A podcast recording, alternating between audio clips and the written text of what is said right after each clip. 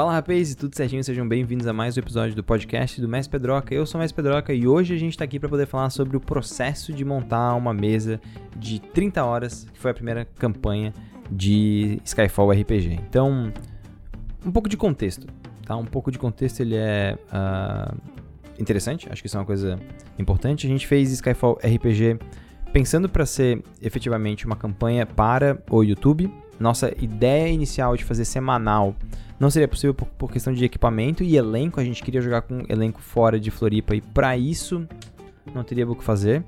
Então, uh, acho que isso já determinou bastante como seria a campanha. Isso, e aí vem uma coisa importante, né? Quando a gente joga uma campanha na, na, na Twitch e faz conteúdo com ela, a gente tem, concretamente, a gente tem uh, a resposta do chat. Isso significa que, não só o chat, mas os comentários em vídeo, significa que a gente consegue entender o que, que as pessoas estão gostando mais e isso consegue, tu consegue desenhar um pouco da campanha para poder também agradar o público. Não significa, entretanto, que eu, que eu mestro assim sempre, mas a ideia de para que, que isso serve é importante. Você está tendo resposta daqueles que estão participando também. Quando a gente decidiu que Mari seria gravado e depois ia ter como estreia no uh, estreia no YouTube, a gente olhou e falou, cara, a gente vai ter que montar uma campanha que a gente vai poder jogar em três dias. Então, tem uma coisa foda, que foi, eu preciso montar uma estrutura de aventura em que eu tenha todo o material comigo, porque eu não terei tempo de preparar entre uma mesa e outra. E aí vem o processo. Primeira coisa, uh, eu falei Maris, mas é Skyfall, desculpa. A primeira coisa foi que uh, Skyfall seria jogado então nesses três dias e sem pausa entre um dia e, um dia e outro, né? Então, como eu não, eu, não, eu não teria tempo de pesquisa, eu parei e olhei primeiro pro livro dos monstros. E não, quando eu digo livro dos monstros, não é só o livro dos monstros em si, mas outros livros de monstros que eu tenho. E olhei e falei quais são os monstros que eu posso utilizar nesse range de nível que eles vão estar. Então eu sabia mais ou menos qual seria o nível que eles iam estar. E a primeira coisa que eu fiz foi selecionar esses monstros. Beleza, selecionei os, os monstros, separei. Depois eu precisava pensar no, met, no metaplot. Então, quando eu tô preparando o Skyfall, a, a, primeira coisa que eu sabia que eu ia fazer em termos de narrativa era. Eu sabia que eles iriam uh, jogar em um cenário que estava de certa forma condenado.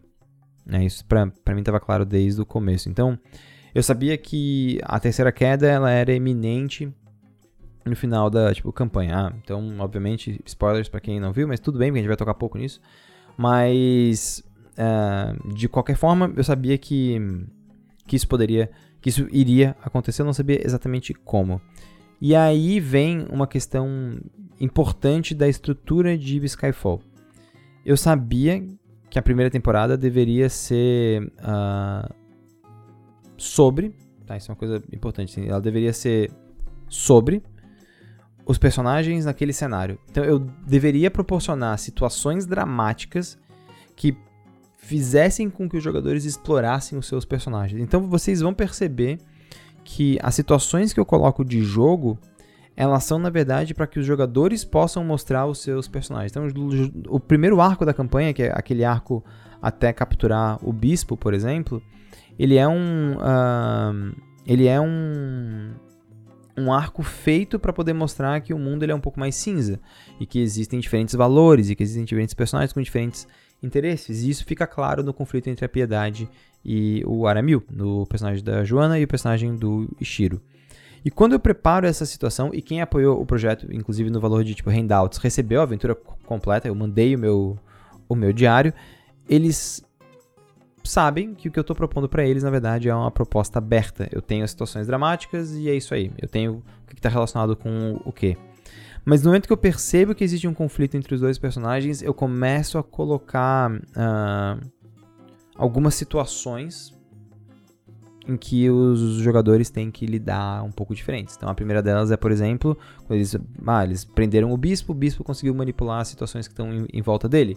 Essa foi uma consequência que eles precisam carregar. Mas mais do que isso, eu dou tempo e espaço para Joana e o Ishiro discutirem, para Piedade e uh, o Aramil discutirem. Essa é uma coisa importante. E aí a estrutura de aventura de Skyfall, ela é um grande railroad. Ela é assim, eu, eu quero que vocês vivenciem esses aspectos do cenário.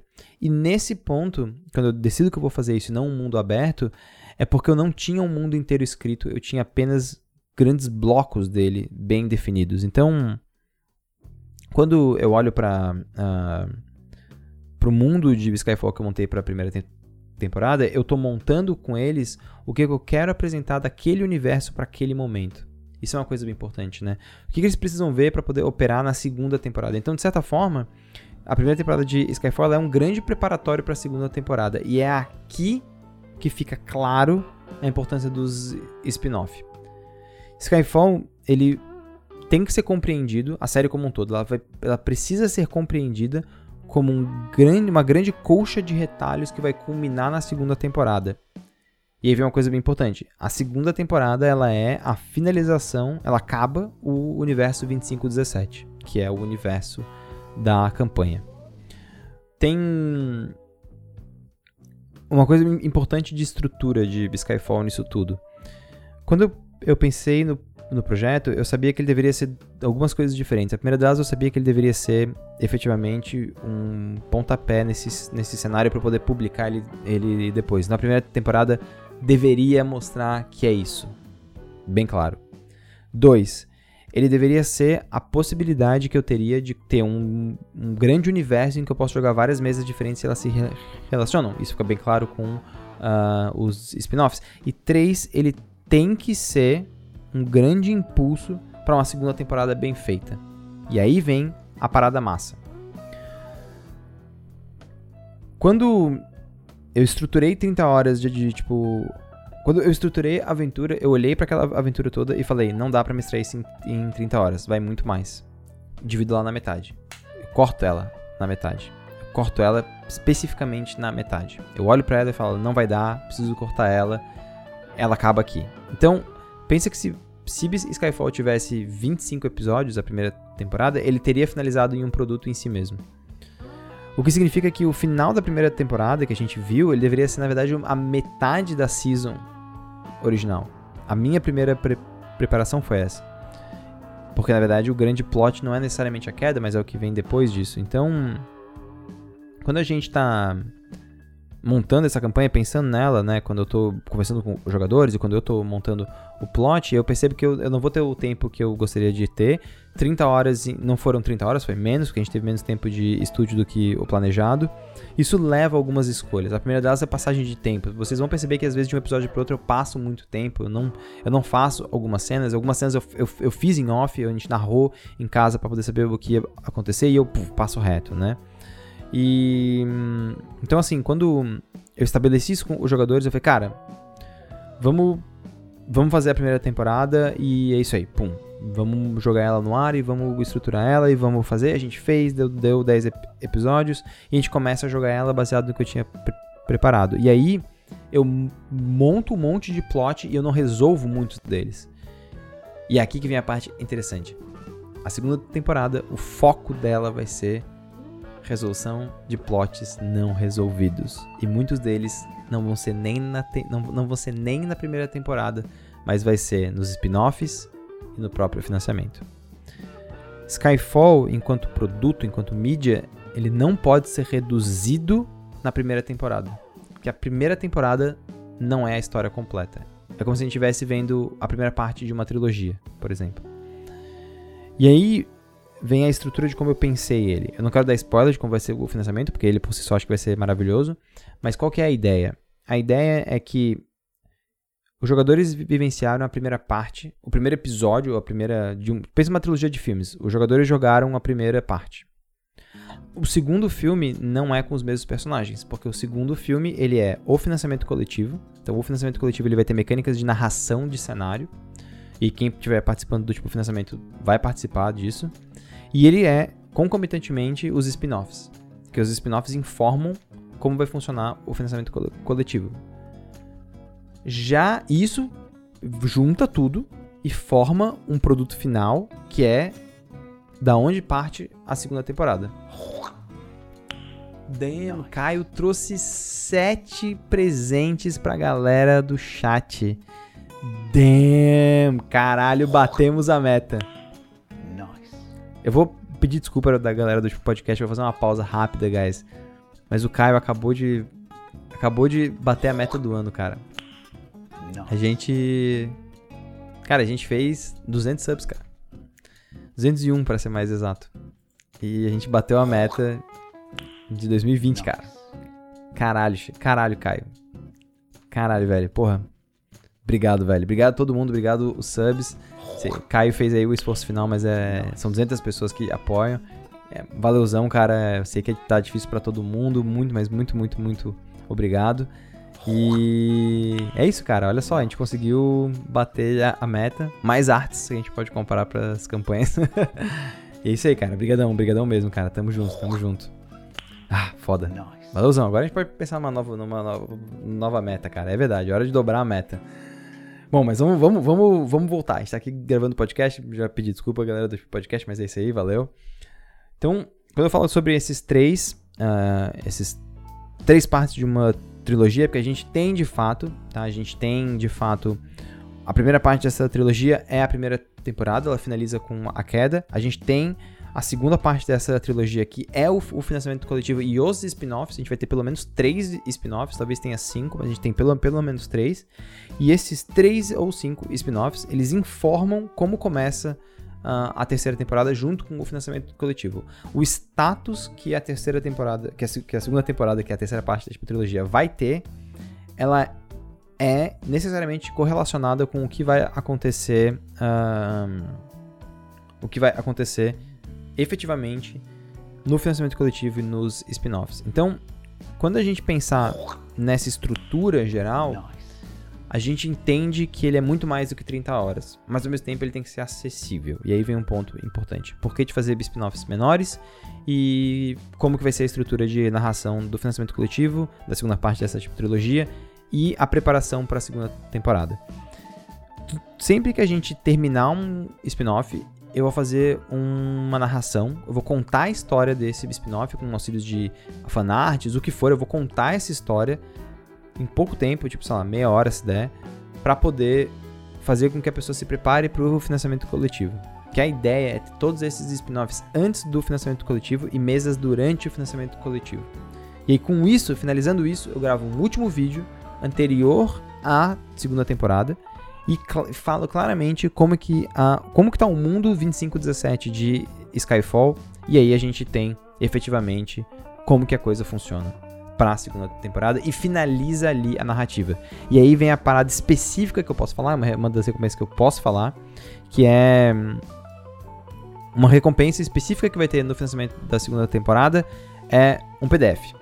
Isso é uma coisa bem importante. Um PDF que explica o universo de 2517, do universo de Skyfall, nesse status da segunda temporada, porque ele é o cenário modificado.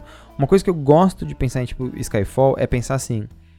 Eu gosto de pensar vários universos diferentes por, causa do desafio, tipo canon. Então, por exemplo, ah, diferente do que do que tem no meu Skyfall, no teu de casa, o mundo funciona assim. Então, essa é a vibe, entendeu? São coisas diferentes. E o 2517, que é esse universo que a gente tá jogando, ele tem coisas que são bem diferentes dos outros. Ele é, inclusive, diferente do livro básico que vai sair. O, cara que assistir a série, lê o livro, vai falar, pô, tem uma parada diferente aqui, que merda é essa? Mas é isso mesmo. Então, a ideia da segunda uh, temporada é mostrar um mundo que é muito diferente do que tinha na no básico. Porque qual que é a vibe? Na segunda temporada, os jogadores estão jogando após a queda, coisa que deveria ser o fim do mundo. Então, essa relação entre uma coisa e outra, essa relação íntima entre uma coisa e outra, uh, é o que vai determinar a recompensa da segunda temporada e que finaliza o universo 2517. Pode ter uma terceira temporada de Skyfall? Pode. Vai ser no mesmo universo? Não. Eu vou dar um, um outro universo, vai ser, sei lá, o 12, o 6, 17, vai ser alguma coisa do gênero. E aí a gente tem uh, um novo cenário, tá? Não que não vai estar relacionado com os eventos da, da, enfim, da parada, tá? Isso a gente finaliza a estrutura de como é a campanha como um todo. Então, quando a gente fala que uh, Skyfall não pode ser reduzido às 30 horas, é por causa disso. Enquanto produto, enquanto produto específico, uh, ele não pode ser reduzido à primeira temporada. Mas ele pode ser apreciado como tal. A história fecha em si, ela tem um. Ela tem, ela tem um gosto amargo, assim, né? A gente teve aquela cena final com o Stranger, tudo, ela, ela é amargo. Então, quando a gente vê isso, a gente entende que ela se fecha. Os, os próprios spin-offs vão se fechar. Eu, eu quando convidei as, as pessoas para tipo spin-off, e eu tô parecendo muito com o, o Capitão América, não, com o cara que convida pra iniciativa Avengers, esqueci. Mas eu, eu, eu tô conversando com vários, com vários streamers, com várias streamers, para poder fazer realmente uh, várias mesas diferentes, porque eu quero mostrar esse cenário para outras pessoas, para que elas conheçam e elas possam a, a, aproveitar a trilogia como um todo, né? Então, assim, acho que no fundo eu tô fazendo uma coisa parecida com o que eu fiz em Mares. Eu tô jogando plots para três anos, né? Então. É muito louco? É. Vai dar certo? Eu espero que sim, cara. Eu espero que sim. O público tem, tem acompanhado, isso tem sido legal. Acho que nesses momentos de tipo, quarentena, as mesas também têm sido bem boas pra galera também ter, pô, passar um tempo, tudo. Então, ju justamente por causa disso, assim, eu acho que vale a pena investir tempo aí num plot de. num, num, num plot mais longo, numa, numa questão um pouco mais uh, mais, mais, mais forte, assim, mais robusta nesse ponto. E é isso aí, cara. É isso aí. Tamo. Uh, tamo agora fazendo entre a espada e o escudo. A galera começou uma tipo, hashtag, que é hashtag vira, vira, vira campanha. E estamos pensando, estamos pensando. Mas é legal ver que a, a galera tá acompanhando e tá gostando pra caramba. Então, segunda-feira agora, segunda-feira dia 18, se eu não me engano, tem uh, especificamente a parada, uh, né, a próximo, o próximo episódio, episódio 2, e com isso a gente continua o nosso spin-off, né? Acho que é uma coisa importante, tá bom? É isso aí, se você está assistindo esse podcast no YouTube, saiba que a gente está em vários agregadores de podcast. Se você está acompanhando isso nos seus agregadores de podcast, saiba que a gente também está no, no YouTube e a gente grava isso ao vivo, como vocês puderam perceber pelo chat, batendo a meta ao vivo de subs. Então é twitch.tv barra. Muito obrigado por todo mundo que, uh, enfim, que acompanhou. Uh, e é isso aí, cara. Muito obrigado por todo o suporte. Estamos chegando também nos 10 mil seguidores aqui na Twitch, então estou bem, bem contente com essas coisas que estão acontecendo. Beleza? É muito nóis, é very much we, e até a próxima.